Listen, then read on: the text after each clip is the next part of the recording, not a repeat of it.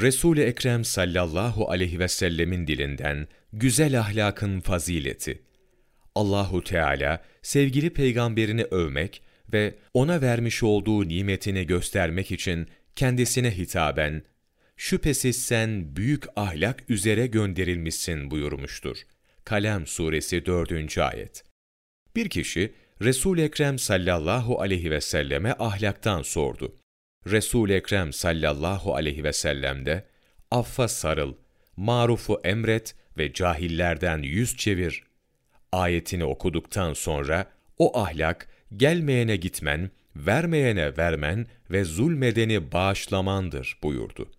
Yine Resul-i Ekrem sallallahu aleyhi ve sellem, ben ancak ahlaki faziletleri tamamlamak için gönderildim ve kıyamet günü mizana konan iyiliklerin en ağırı takva ve güzel ahlaktır buyurdu.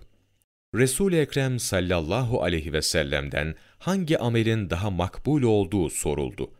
Resul-i Ekrem sallallahu aleyhi ve sellem güzel ahlaktır buyurdu.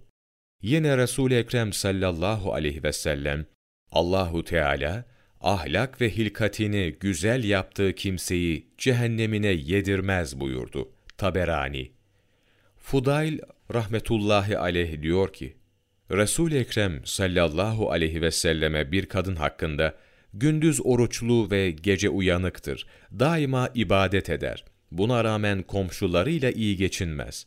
Onlara çirkin sözler söyler, kötü huylu bir kadındır dediler. Resul-i Ekrem sallallahu aleyhi ve sellem, onda hayır yok, o cehennemliktir buyurdu. Ebu Derda radıyallahu anh da Resul-i Ekrem sallallahu aleyhi ve sellemin mizana ilk konacak güzel ahlak ve cömertliktir buyurduğunu söyledi. Allahu Teala imanı yarattığı zaman iman Allah'ım beni takviye et dedi. Allahu Teala da onu güzel ahlak ve cömertlikle takviye etti. Yine Resul Ekrem sallallahu aleyhi ve sellem şöyle buyurmuştur. Ahlak güzelliği Allahu Teala'nın büyük ahlakıdır. Resul Ekrem sallallahu aleyhi ve selleme iman yönünden müminlerin en faziletlisi kimdir diye soruldu. Sallallahu aleyhi ve sellem efendimiz ahlakı güzel olandır buyurdu. İmamı Gazali İhya-i Ulumiddin 3. cilt sayfa 114 117 2 Mart Mevlana takvimi